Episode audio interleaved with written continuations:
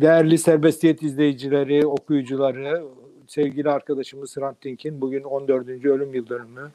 Onu çok yakın değerli birlikte mücadele ettiği arkadaşları olarak Ali Bayramoğlu, Etyen Mahçupyan ve ben Oral Çalışlar birlikte anacağız. Evet, Etyen 14. yıl dönümü son gelişmeler hukuken izledik. Birkaç e, asker tutuklandı ve bu iş askere yönelik bir şey mi diye düşünmeye başladık. Ne diyorsun? Yani burada e, şu kanadı bu kanadı e, daha fazla suçlamanın bence çok anlamı yok. Ben psikolojik olarak da e, olaya giderek daha mesafeli hale geldim. Yani bu işin hukuki, adli tarafına. Ya o zaman da söylüyorduk. E, herhalde en az 100 kişi biliyordu. Yani Trabzon, Ankara, İstanbul'u birleştirdiğimiz zaman hem polis hem, hem askeri istihbarat olarak muhtemelen MIT bile vardır bunun içinde. Ama en az 100 kişi muhtemelen biliyordu ve hiçbirisinin kılı kıpırdamadı. Bir sene öncesinden bilinen bir cinayet bu. Ee, öyle bir kişiyle iki kişiyle falan da açıklanabilir bir olay değil. O yüzden de ben e, giderek hani meselenin daha bu polisiye, hukuki vesaire yönüyle bağlantımı kestim gibi. E, yani takip ediyorum ama e, bana bir şey ifade etmiyor. Ben e, Hrant Dink'in e, birçok açıdan e, bu toplum tarafından kullanıldığını düşünüyorum giderek. Yani hem devlet tarafından yani hem mirası olarak o oradaki e, o kendisinin hayatını yaşarken temsil ettiği şeylerin bastırılması olarak ama daha sonraki sahiplenmede de problemler gör, görüyorum açıkçası. Ve sonunda geldiğim nokta e, yani Hrant'ın öldürülmesi aynı zamanda işte şunun bunun öldürülmesi, özgürlüğümüzün işte vesaire e, bastırılması jargonundan da e, çok uzak hissediyorum kendimi. Hrant'ın öldürülmesi sadece Hrant'ın öldürülmesiydi. Çünkü hiç kimse Hrant'ın temsil ettiği şeye yakın değil aslında. Hrant çok aykırı bir şeydi yani. Neydi o aykırılık? Çok açık söyleyeyim bu toplumda hiç olmayan bir şey samimiyetti. Yani bu toplum kalıtsal olarak diyeyim devletiyle beraber samimiyetten son derece uzak bir yapıda. Hatta samimiyetsizliği ideolojikleştirmiş bir toplum bizim toplumumuz.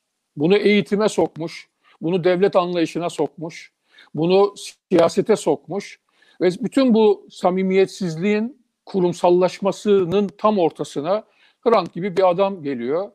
Ee, bir bir rüya Hrant bu Türkiye için. Ve de e, insanlar sabah uyanıyorlar ve sabah uyandıklarında da o rüyayı öldürüyorlar.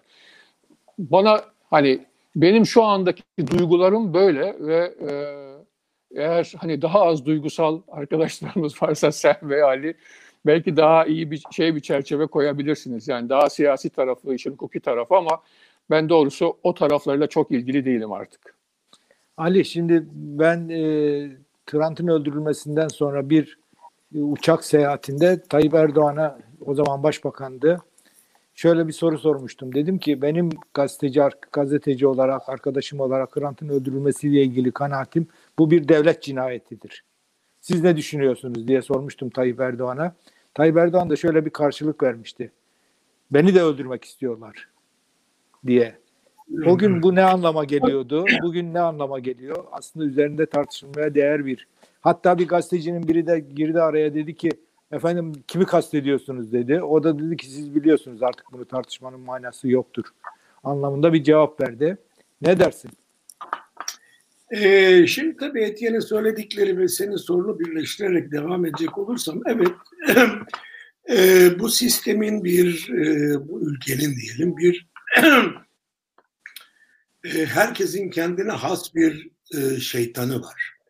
E, ve e, çeşitli olaylarda, çeşitli kritik olaylarda, Hrant cinayeti gibi bu şeytan araçsallaşıyor. E, bunu ya yanımıza çekiyoruz, mağduru, mağdur tarafından mağdurla özdeşleştirerek kendimizi şeytana bakıyoruz. Ya da bir cinayetin, e, bir olayın işlenme biçimi toplumla, devletle, bellekle, bu ülkenin vicdanıyla ilişki biçiminden hareketle orada kendimize bir pozisyon buluyoruz.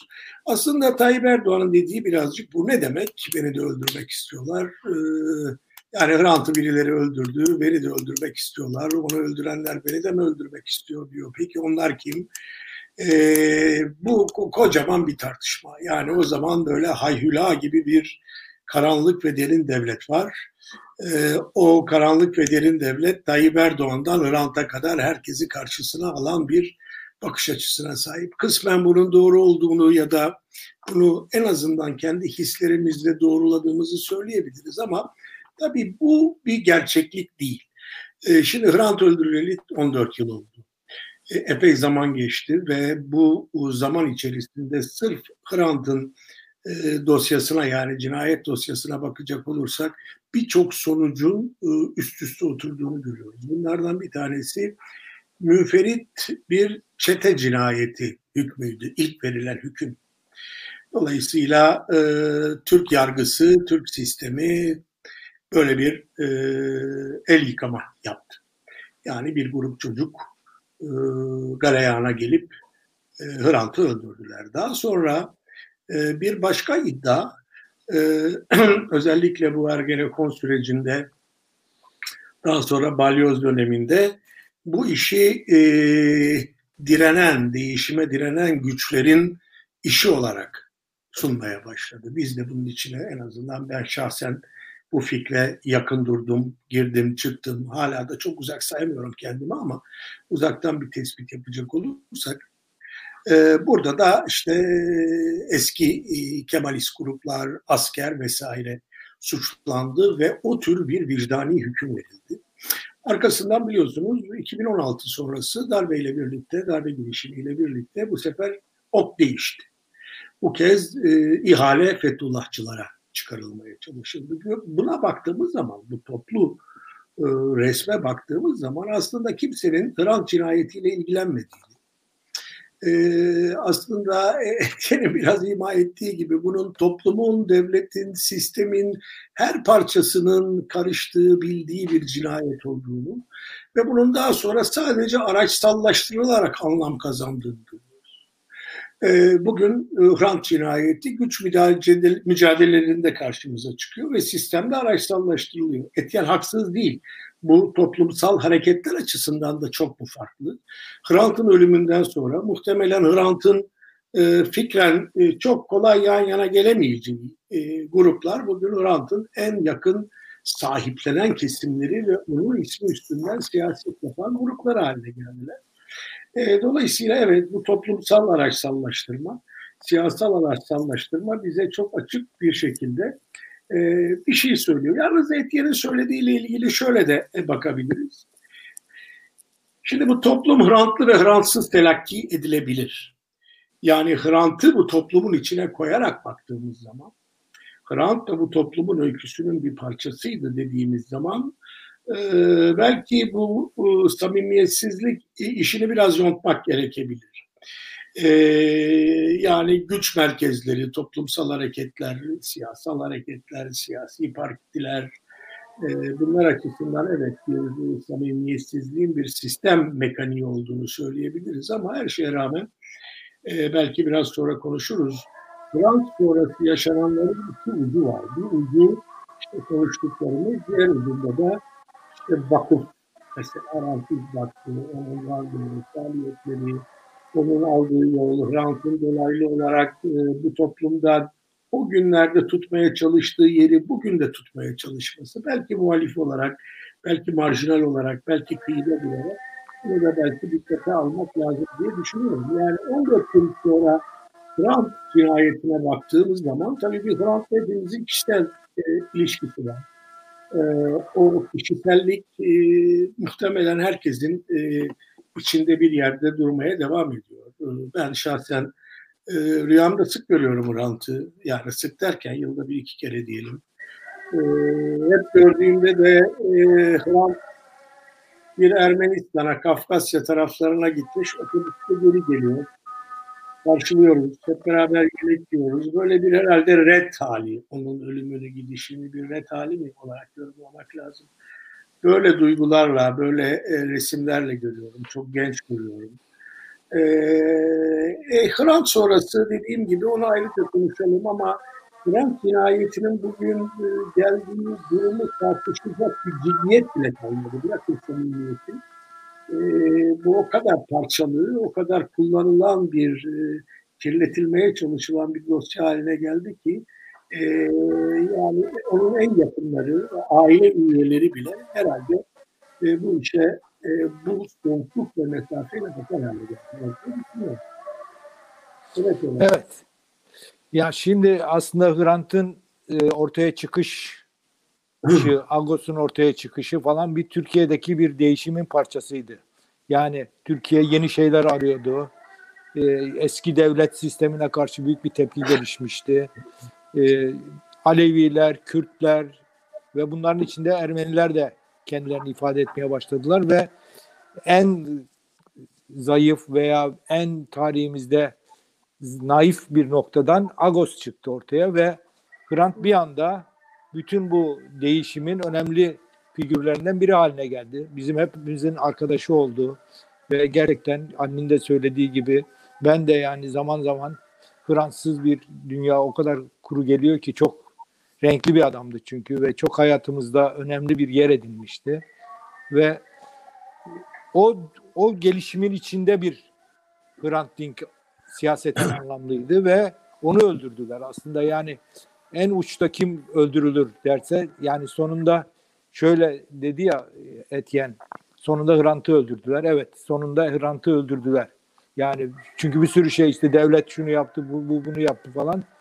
Laflarının hepsinin ötesinde Türkiye bir değişim ve özgürleşme mücadelesi yürütürken, yeni bir Türkiye yaratma çabası yürütürken onun önemli ve zayıf, naif figürlerinden birini öldürerek bence geriye dönüş başlamıştı herhalde diye düşünmek de mümkün. Yani düşüşün belki de 2000'lerdeki Türkiye'nin çıkışı, Avrupa'ya yönelişinin tersine döndüğü bir nokta mı yahut da biraz daha hızlandığı bir nokta mı diye düşünmek de mümkün. Sonuç hakikaten ben de başından itibaren mahkeme beni çok fazla ilgilendirmedi. Biliyorsunuz oraya mahkemeyi bastılar, bir sürü eziyetler edildi ölümün üzerinden ve davanın bir çıkmaza girdiğini gördük. Ben de şey kanaatindeyim. Bu toplu bir devlet cinayeti. Yani toplu bir devlet cinayeti derken devletin bütün unsurları bir şekilde bulaşmış buna ve bundan haberdar. İktidar da muhalefette. Bir şekilde yani bir Ermeni öldürülmüş oldu onlar açısından.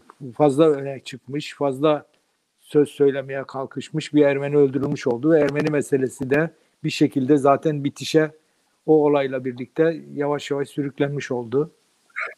Şimdi yeniden baktığımız zaman yani Hrant'ın ortaya çıkış Türkiye'sine o Türkiye farklı bir Türkiye'ydi ve o Hrant onun içinde çok anlamlı bir yere sahipti. Şimdi Ali'nin de söylediği gibi belki de marjinal bir güç haline dönüşecekti ama o gün farklı bir yerdeydik. Ne diyorsun Etyen? Ya önce bir, sizin söylediklerinizle ilgili birkaç şey. Ee, senin bu Hrant'ın öldürülmesi belki de bir dönüm noktasıydı e, dediğin.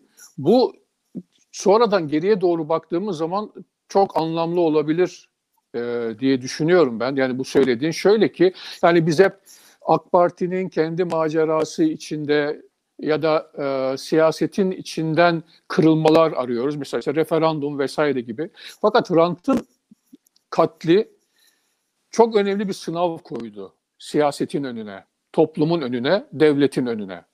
Bu öyle bir sınav ki tarihten çok kopartılamıyor. Mesela bir Ermeni öldürüldü deniyor, evet. Ama Ermenilerin dünyasında bir Ermeni daha öldürüldü diye de bir şey var. Ve bu bence Türklerin de bilinç dışı dünyasında aynen böyle mevcut.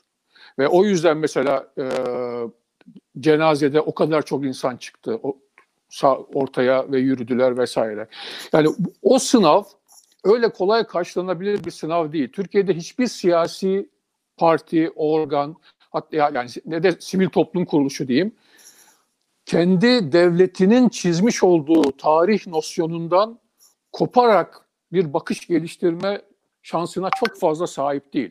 Böyle insanlar, küçük gruplar olabilir ama onların da kamusal alanında çok büyük bir etkinlikleri yok. O yüzden de bu sınavı geçemeyen bir siyasetin daha sonra devletin eline rehin düşmesi çok da kaçınılır gibi değil bence. Ya da belki de bu bir ilk saha açmaydı. Buradan e, milliyetçilik yürümeye başladı zaten ve şu anda da halen yürüyor. E, tarihsel olarak 10 sene hiçbir şey değil. Bu 10 sene içinde e, birdenbire milliyetçiliğin kucağına oturmuş olan bir Türkiye'ye geldik. Ki yani 2007, 2008, 2009 işte o, o döneme baktığımız zaman 2009'u yaşayamadık ama e, öncesine baktığımız zaman 2005'ten beri gelelim. Yani Türkiye çok farklı bir modaliteye doğru gitme şansına sahip gözüküyordu. Herkese umut veren bir şekilde ya da herkese demeyelim. Yani toplumun bir bölümüne umut veren bir şekilde ama o umudun kırılması için bir sınavdı bu. Ve o sınavı e, Türkiye geçemedi. AK Parti de geçemedi. Çok açık söylemek gerekirse. Evet, yani Ee, aslında Ali'nin- mahkeme sürecini belki bu açıdan yorumlamak anlamlı. Yani evet doğru. Yani çünkü neler olabilirdi, neler olamadı. O mahkemenin potansiyeli neydi işin başında ve sonradan ne kadarı gerçekleşti diye baktığımız zaman e, ve, ve Ali'nin e, bana göre daha iyimser diyeyim ya da daha geniş bakışlı hani yaklaşımını da tabii ki e, biliyorum zaten yani o yani bana da yabancı bir şey değil. Ama giderek de şöyle hissediyorum. Mesela işte e, cenazede ortaya çıkan hani yüz binlerce insan. Şimdi bu insanlar da Türkiye. Ama bence bu tür, bunlar Türkiye'nin manevi olarak topalları ve çolakları. Yani Türkiye'nin hiçbir zaman gerçekten kamusal alanını birebir belirleyemeyecek olanları. Türkiye'nin belki daha içten, daha samimi, daha sıcak bakan, bir biçimde bir şeyleri düzeltmek isteyerek geç çevresine bakan ama bu yolda ilerlediği ilerleyecek mecra bulamayan ve bir süre sonra da tıkanan, tekrar kendi kabuğuna çekilen ve tekrar uzun süre belki de bir kış uykusuna yatan insanları bunlar. Zaten öyle de yapmak zorundalar kendilerini korumak için. Çünkü sürekli bu hani tansiyonla beraber yaşanamaz. Bu baskıyla beraber bu ülkenin olumsuzluklarını üzerinde hissederek bir yere kadar yaşayabilirsin. Bunu bir şekilde izale etmen lazım. Ee, onun için e, yani Ali'nin dediğine hem katılıyorum hem de sonuçta bunun hani bir sonraki bir uyanış için belki bir umut olabileceğini düşünüyorum. Bir Ama potansiyel onun ötesinde diyor. yani gizliden gizliye akan bir nehir gibi. Hani hani su çatlağını bulacaksa o su şu anda toprağın altında yani. Ama Türkiye öyle bir yer ki bu su toprağın altında yüzlerce sene süre gidebilir ve hiç de çıkmaya da bilir. Ve bunu çıkartacak e, bir güç yok. Yani onun için şimdi bugüne geldiğimiz zaman, bugünün Türkiye'sine baktığımız zaman tamamen ters bir tablo. Yani öyle bir tablo ki bence e, Hrant'ı bile bu işlerle uğraşmayıp sadece at yarışı oynamaya sevk edebilirdi. O kadar bence sürreel bir umutsuzluk içeren bir, bir tablo yani. E, kıl, insanın e, kanını donduran bir durum şu anda yaşananlar. E, böyle bir böyle bir Türkiye'den ne çıkabilir? Tabii şu da denebilir. İşte en karanlıktan en aydınlığa geçilir. Hani şeyin günün en karanlık olduğu nokta güneşin doğacağı. Ya böyle şeyler e, şiirlerde falan güzel ama tarihe baktığımız zaman ben e, Türkiye'nin daha çok yol alması gerektiğini, daha çok fırın ekmek yemesi gerektiğini düşünüyorum. Hrant'ı gerçek anlamıyla taşıyabilmesi için. Şu anda Hrant'ı taşıyamıyor bile. Yani şöyle şöyle bakalım. 14 sene geçti. Diyelim ki bu sene, geçen sene, evvelki sene kaç tane televizyon Hrant'ın pro, katıldığı pro, programlardan birini tümüyle, konuşmalarını tümüyle vermeye kalk, kalkabildi? Hiçbirisi. Türkiye öyle bir yer değil. Bir kere dolayısıyla gerçekçi olarak bu noktadan başlarsak bence ancak bir umut var. Yoksa eğer daha orta yerde durursak ama tabii psikolojimiz de öyle olmasını istiyor. Yani şimdi e, bu kadar karamsarlık da iyi değil. Onu da biliyoruz ama maalesef bir ara modelde durduğumuz zaman, ara noktada durduğumuz zaman e, Hrant bir sembole dönüşüyor ve işte Ali'nin anlattığı gibi bir sürü insanın kullanımına açılıyor. Ve e, Hrant insan olarak ortada kuruluyor. Yani giderek benim gördüğüm bütün bu zaten birçok ölümden sonra da bu olan bir şey. O kişinin insan olarak var olma hali giderek yok oluyor. Onun yerinde onu onun yerine onun şu veya bu bakış açısından sembolize ettiği bazı şeylerden hareketle yeni bir fiktif insan üretiliyor ve işte o da çok tabii hele orijinaliyle mukayese edildiği zaman e, çok kavruk falan bir şey oluyor maalesef böyle. Ali, şimdi e, Hrant kalıcı bir figür haline dönüştü toplumda en azından e, birçok çevrede. Etyen e, Hrant kimliği üzerinden bir tahlil yaptı. Fakat şöyle bir gerçek daha var. Yani birçok insan Türkiye'de öldürüldü ama Hrant'ın öldürülmesi öldüğü koşullarda düşünürsek ve bugüne etkilerini düşünürsek çok etkili oldu. Yani Hrant'ın evet. ölümü, Hrant'a Hrant'ın Hrant'ın ölümüne gösterilen tepki onu kalıcı bir hale getirdi bir yönüyle baktığımız zaman ve üzerinde 14 sene geçtiği halde hala biz acısını hissediyoruz, yüreğimizde duyuyoruz. Toplumda bir her şeye rağmen konuşuluyor, tartışılıyor. Bunu kalıcı yapan sence nedir? Evet bunu kalıcı yapan e, tabii bu da karışık bir şey. Yani ne kadar kalıcı e, o tart, tart, tartışılır.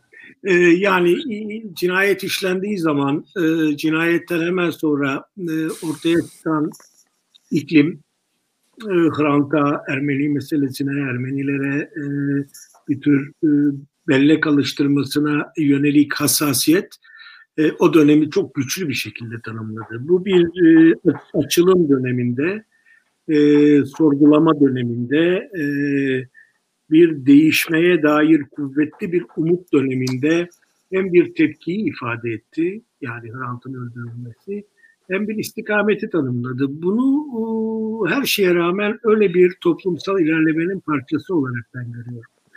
E, buradan tabii e, bir sohbet gibi olsun. Etienne'in söylediklerine gelince evet e, belki çok e, bu açılım döneminden sonra bugün geldiğimiz nokta e, oldukça karanlık ve karamsar bir nokta. E, hatta hepimiz ağır bir hayal kırıklığı yaşıyoruz. Bir tek bizler değil, pek çok bizim kuşağımız hatta daha genç kuşaklar. E, umutsuzluk ön planda gidiyor ve buradan hareketle yani bu toplum, bu devletin değişme ritminin, şansının, ihtimalinin düşük olduğunu söyleyen de bir e, bakış açısı var. Etken'in söylediklerinde böyle bir kendisi bunu katıyor ama böyle bir ima da var tabii. Yani e, at yarışı oynamak, e, burada bir şey olmayacağını düşünmek, bunlar doğru. Bir tarafıyla hepimize gelip giden duygular ama Diğer taraftan baktığımız zaman şu da bir e, gerçek. Evet Türkiye çok sert bir toplum. E, Türk kimliği çok sert bir kimlik. E, imha edici, yok ederek kendisini oluşturmuş yıllar içerisinde bir kimlik. Bunun geleneğinin bugün nasıl sürdüğünü en azından Milli Hareket Partisi'nin son eylemleriyle de ya da ülkücülerin diyelim daha doğrusu son eylemleriyle de görüyoruz ama buna rağmen e, zıplamalar halinde yani o kış uykusuna yatanların etki'nin tabiriyle zaman zaman sahaya çıkarak e, bellekte e, belki zihniyette belki düşünce biçiminde küçük e, zerrecikler oluşturarak aldığı da bir yol var. Yani hiç değişmiyor diyebilir miyiz? Hayır. Bence toplum düzeyinde etken de katılacaktır. Sen de katılacaksındır buna. Toplum düzeyinde kuvvetli e, olabilecek bir dip akıntısı var. Ama bunun yansımaları, dışa çıkışı, devletin toplum üstündeki tahakkümü ve devletin ana niteliği itibariyle bu yok. Dolayısıyla şuraya e, geleyim ve senin soruna tekrar cevap vereyim. Şimdi Hrant'ı nasıl anabiliriz? Veya Hrant aklımıza ne getirir? Üç şey getirebilir. Bir tanesi e, cinayet ve ima ettikleri. E, bir Ermeni daha öldürür. Bu yeteri kadar kuvvetli bir vurgu. Ya da bir buçuk milyon artı bir. Bu da yeteri kadar kuvvetli bir vurgu. Dolayısıyla cinayeti kimin işlediğini aramaya gerek yok. 1915'te ne olmuşsa toplumuyla, kültürüyle, algısıyla, devletiyle yine o oldu. Yani öldürenler e, veya öldürme eylemine duygusal, fikri olarak katılanlar çoğunluk, buna karşı duranlar azınlık ama çoğunluğun hakim olduğu bir öykü karşımıza çıktı ve tarih tekerrür etti ve buradan hareketle e, Hrant bize e, çökmüş, değişmez, değişmesi çok zor bir e, kimlik ve bir devlet dokusu tarifi yapıyor. Ama diğer taraftan biraz daha geriye gidecek olursa Hrant'ın bir iddiası vardı. E, bu iddia e, şimdi uzun uzun tartışmaya gerek yok. Hepimiz biliyoruz. Yani e, buradaki kimliğin değişmesi, Ermeni kimliğinin değişmesi, bunların karşılıklı konuşması, buradan gelecek demokratikleşme, normalleşme e, ile tarihin e, hem yüzleşilmesi hem yeniden yazılması iddiası e, önemli bir iddiaydı. Sadece e, bu meseleyle ilgili bir iddia değildi. O dönemde işte Türkiye'nin Avrupa Birliği'ne doğru ilerlemesi, hatta e, kendisine İslami denilen e, bir siyasi partinin Avrupa Birlikçisi olması, e, Kürt meselesinde yeni hamleler, e, Kemalist sistemde bazı yaşanan tasfiyeler ve çöküş, e, bütün bunlar içerisinde Hrant'ın bu iddiası bir önemli tuğlaydı. Bu tuğla bugün anlamını kaybetti mi ben e, tarihsel olarak baktığımız zaman sanmıyorum. Evet bir dönemi ifade eder, bugünü taşımaz ama daha uzaktan baktığımız zaman ben bu tuğlanın fonksiyonunu yerine getireceğini düşünüyorum. Üçüncüsü senin söylediğin Hrant neyi simgeledi? Bir kere e, niye bu kadar sahip çıkıldı? Bir kere tabii Ermeni meselesi, e, Ermeni soykırımı, e, 1915 e, yüzleşmeye başlanılması, yavaş yavaş toplumsal düzeyde, bireysel düzeyde e, bilgiye ulaşılması, sorgulamaların tek tek devreye girmesi ve tarihten bugüne gelen bir kabul edilmez bir durumu, bir utancı bu kez yüksek sesle karşılayabilme cesareti bence budur Hrant'ı bu kadar güçlü kılan. bir de tabii şunu söylemek lazım, çok samimi Etiyen'in söylediği gibi. çok cesurdu ve çok çıplaktı açıktı. Yani her şey burnunun dibindeydi. Herkesin burnunun dibindeydi ve çok insanın söyleyemediğini tüm açıklığıyla söyleyebilen bir adamdı. E, dolayısıyla bu anlamda da bir duruşu, bir umudu e, simgeledi. Ama şunu da eklemek lazım. Tabii kimisi işte ayakkabısının delik olmasıyla solculuk arasında bağlantı kurdu. E, kanlı devlet diye bağıran bir takım e, sert gruplar Hrant'ı sahiplendi. Hrant'ın arkadaşları e, diye bir grup e, başka arkadaşlarını dışladı. Yani bir tür Hrant'ın isminin üstünden yapılan o siyaset ve araştırma da Hrant'ın bugün bir sembol olarak kullanılmasına maalesef e, yol açıyor. Bunların hepsi birden zannediyorum. Ona. Evet. Yani şimdi cesurdu ve yani şöyle bir şey ben de şöyle bakıyorum Hrant'a. Hrant bir kere bir yükseliş döneminin içinde çıktı ve bir fonksiyonu vardı, bir etkisi vardı, bir rolü vardı. Çünkü toplum yeni bir arayış içindeydi. O arayışçılardan birisiydi. Ama kuvvetli bir adamdı. Sesini ve samimiyetini etkili bir şekilde yayabilecek bir pozisyona veya güce sahipti. Dili öyleydi, etkisi öyleydi. O yüzden de toplumun Hrant'a benzemeyen kesimlerinde, Hrant'ın yaşadığı gerçekliği çok fazla hissetmeyen kesimlerde de etkisini yarattı. Yani bir yeni ses olarak ortaya çıktı ve bence bu bir kalıcı ses. Ben şöyle bakıyorum yani e, Etyen biraz daha karamsar bakıyor işte toplumun geri çekildiği. Evet e, bir yönüyle baktığımız zaman e, evet toplum geri çekildi ve Hrant meselesi, Hrant cinayeti hepimiz açısından e, samimi olmadığı, samimiyetsiz bulduğumuz bir sürecin içinde yuvarlandı gitti. Bu iktidar beklenenin değil, beklenmeyenin tersine, beklenenin tersine bir yerde geri bir noktaya sürüklendi ve hepimiz karamsar bir yere çekildik. Ben Hrant'ın zaman zaman kendi içine düştüğümüz karamsarlık konusunda da daha e, iyimser olduğunu düşünüyorum. Mesela tartıştığımız zaman hepiniz sizler de hatırlarsınız. Yani biz bir şeye negatif derken o pozitif diyebilecek ters yaklaşımlar da gösterirdi. Yani şöyle bir şey, bekler bir Ermeni tipi vardı toplumun tanıdığı ve bir tane Ermeni çıktı ortaya ve bu onların bildiği Ermeni tipine hiç benzemiyor. Çizilen Ermeni figürünü tamamen tersi bir şekilde konuşuyor. Samimi, Anadolulu, e, topluma yakın.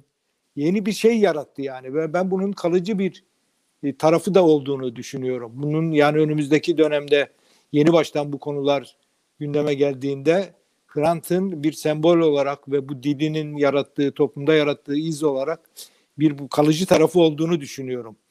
Ve şöyle bir şey daha vardı tabii. Kişilik olarak da önemli bir kişilikti. Yani sonuçta işte bizim hepimizin yakın arkadaşıydı ama topluma çok yakındı. İnsanlarla ilişkilerde çok sıcaktı ve bu sıcaklığını hissettirdi bir şekilde. Yani şimdi düşünün o zaman Etienne de hatırlar. Kaç tane televizyon programında birlikte çıktık. Her şey söylendi, her şey tartışıldı.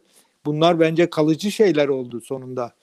Evet, bugün için toplum geriye gitti. Zaman zaman toplumun inişleri çıkışları var. Belki de tarihimizin en canlı dönemini yaşadık biz 2007'lerde, 2008'lerde. Ama bugün başka bir arayış içindeyiz. E, bütün bunların hepsinin hasılası olarak, toplamı olarak ben şöyle düşünüyorum. Hrant sonuç olarak e, Türkiye'de yükseliş ve demokrasi arayışının, özgürlük arayışının, kimlik arayışının yükseldiği dönemin önemli bir simgesi olarak tarihsel olarak da bir rol oynamıştır diye düşünüyorum. Ne diyorsun Etienne? Yok, doğru katılıyorum buna. Ee, e, tabii ki öyle bir potansiyeli var. Ee, kalıcı olur e, temennine de katılıyorum. Umarım umarım kalıcı olur. Çünkü e, Hrant tedavi edici bir sese sahipti. E, bunun tedavi edici olduğunu anlayan insanlar zaten o tepkiyi verdiler. Sokağa çıktılar. Tanımadıkları bir insanı sahiplendiler. Ağladılar iki televizyon defa, baş, aynen. televizyonun başında iki defa, ağladılar. Doğru. İki defa, üç defa işte televizyonda gördükleri bir insanın baktılar ve insan dediğim böyle bir şey olmalı diye, diye düşündüler. Ve o zaman etraflarına baktıkları zaman da e, bunun gibi insan niye yok diye de sormuşlardır muhakkak. E, bu işte kendimize sormamız gereken bir soru. Yani Hrant'ı yüceltmekten öte geriye dönüp biz bizim o da sıradan bir insandı yani. Çok da büyük bir özelliği yoktu. Dünyanın en zeki, en parlak, en bilgili vesaire insanı değildi. Ama başkalarının yapmadığı çok sıradan bir şey yaptı. İşte içten oldu, samimi oldu, kendisini ortaya koydu. Ali'nin söylediği gibi çıplak durdu. Şimdi o zaman biz niye yapamıyoruz? Türkiye'nin kendisine sorması gereken soru bu. Eğer Hrant kalıcı olacaksa ancak Türkiye bu soruyu kendisine sorarsa kalıcı olur. Yoksa kalıcı olan şey adı Hrant olur ama Hrant'ı anlamamaya ve Hrant'ı bir anlamda tırnak içinde kullanmaya devam ederiz diye düşünüyorum ben. Ama umarım senin dediğin gibi olur. Çok isterim olmasını. Evet Ali. Yani e, şunu söyleyeyim. E, tabii bu bir tercih, bir bakış meselesi. Yani değişime, değişim iradesine e, inanıyorsan, değişimin e, sonuç olarak tayin edici olduğu kanaatindeysen yani o hadi diyelim ki aydınlanmanın o büyük insan iradesi e, özgürlüğe doğru o toplumları götürüre inanıyorsan Türkiye'de o istikamete gider e, diyebilirsin ve tabii Hrant burada çok kritik bir rol oynayacaktır. E, ama böyle değilse e, o zaman Hrant birden çok şeyi simgeler diye düşünüyorum Oral. E, yani hayal kırıklıklarını da simgeler. Tabii. Değişim umudunu da simgeler. E, Umutsuzluğunu da. Umutsuzluğu da simgeler. Her şeyi bir arada simgeler. Tabii umutlu olmak lazım. E, umutlu olarak Hrant'a bakarsak ben ne görüyorum bugün? Gördüğüm çok önemli bir şey var. Hrant Dink Vakfı. Şimdi bu vakfın e, Hrant'ın ölümünden sonra e, kurulması bir vaka. Hrant yaşıyor olsaydı böyle bir vakıf muhtemelen olmayacaktı. E, bu vakıfın yaptığı faaliyetlere baktığımız zaman e, açıkçası açılım döneminden bugünkü kabus günlerine kadar e, kendince önemli faaliyetlerde bulundu. Sorgulama, Ermeni kimliğini, Ermeni varlığını, geçmişi sorgulama, e, bir sivil alan, çok da politik bir alıştığımız angajmanları olmayan, gerçek anlamda e, bir e, sivil alan oluşturma, sivil yapı oluşturma konusunda epey yol aldı. E, bu bile bir miras, bu bile e, olumlu bir girdi diye düşünüyorum.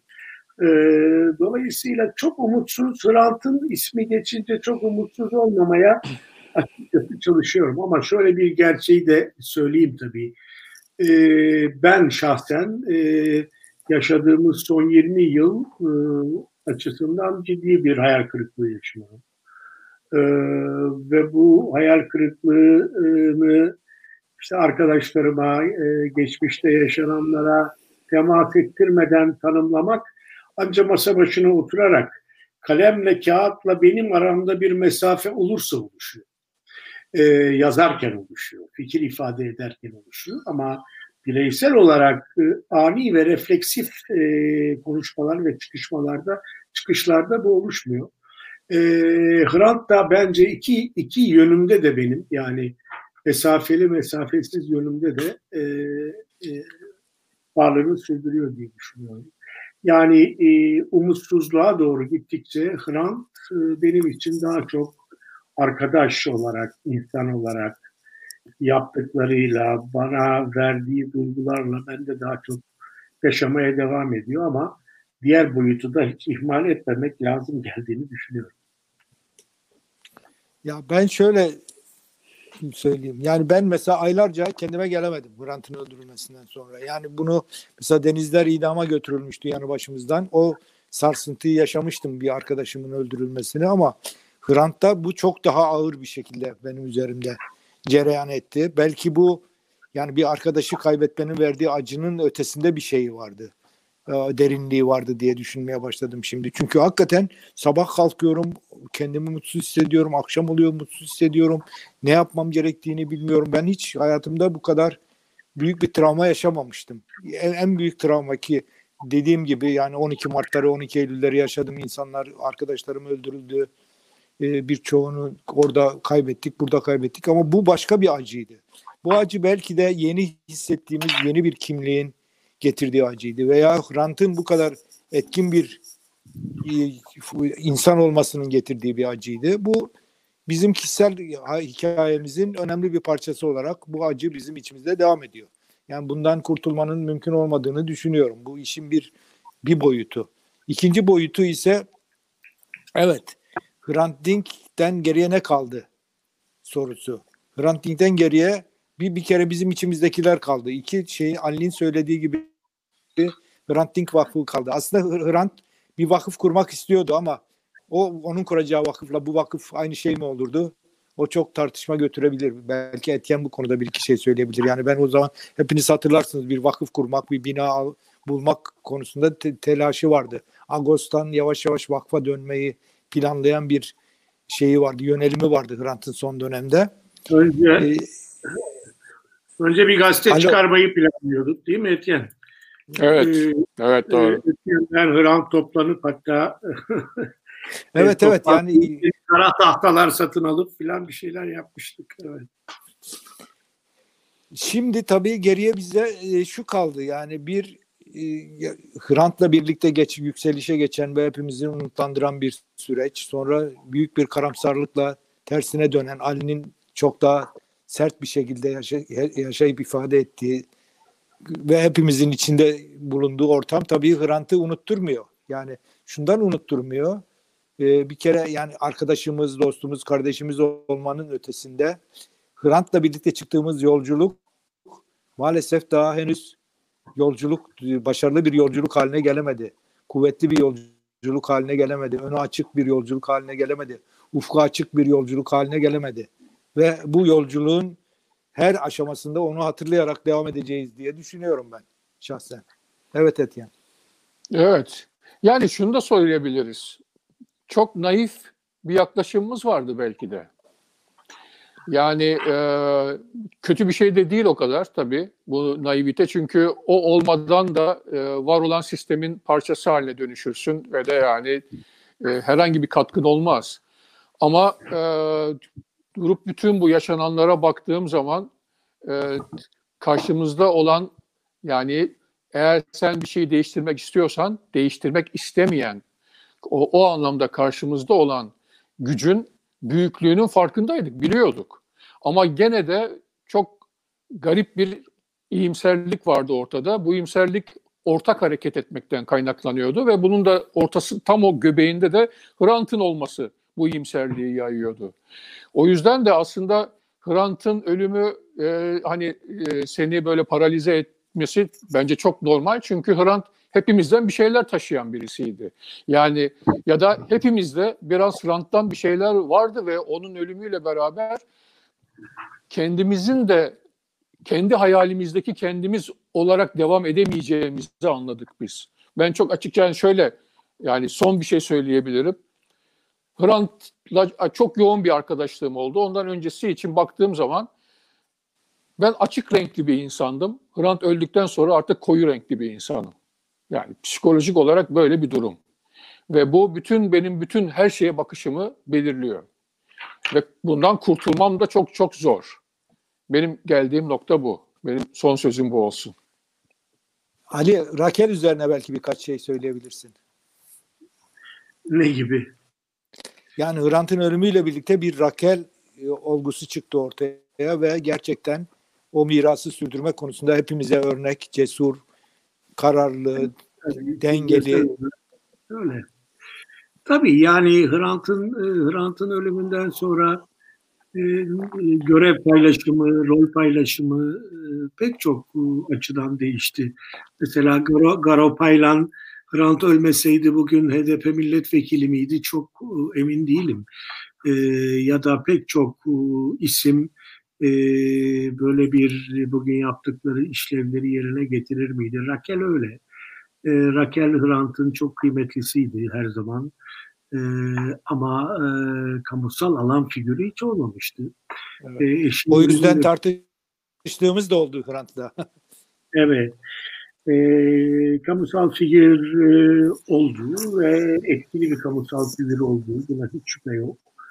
O içindeki e, kadınsılığı, içindeki gücü, inancı, e, öfkeyi e, aynı anda e, çıkardı ve temsil etti e, kamusal alana e, bunu çıkarırken bir şeyler temsil ederek çıkardı. Evet yani böyle bir tabii Hrant'tan sonra e, diye bir e, tablo var karşımızda. Hrant Dink Vakfı da öyle bir şey.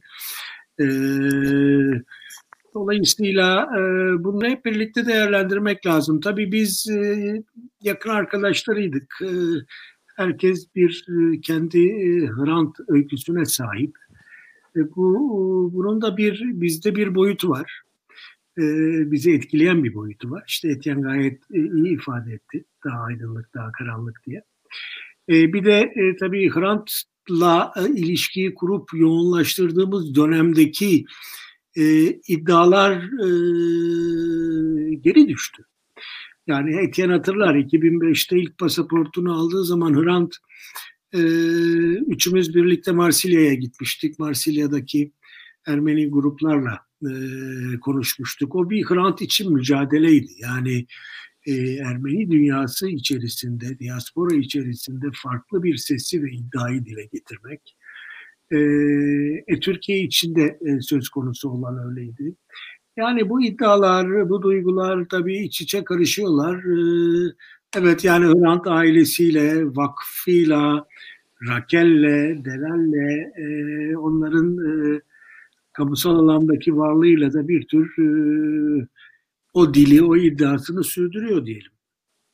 Evet Oral, benim de e, son sözlerim bundan. Evet, e, ben de şöyle bağlayayım. Yani 14 yıl sonra hepimizin çok sevdiği sevgili arkadaşımız ölümüyle birlikte büyük sarsıntı geçirdiğimiz yani siyaseten kayıp bir kaybı Türkiye'nin belki tarihsel olarak bir kaybı ama onun ötesinde bizler açısından çok yakın bir arkadaşımızın, çok sevdiğimiz bir arkadaşımızın e, ve çok şeyi kısa dönemde paylaştığımız. Yani ben mesela şeyi hatırlıyorum.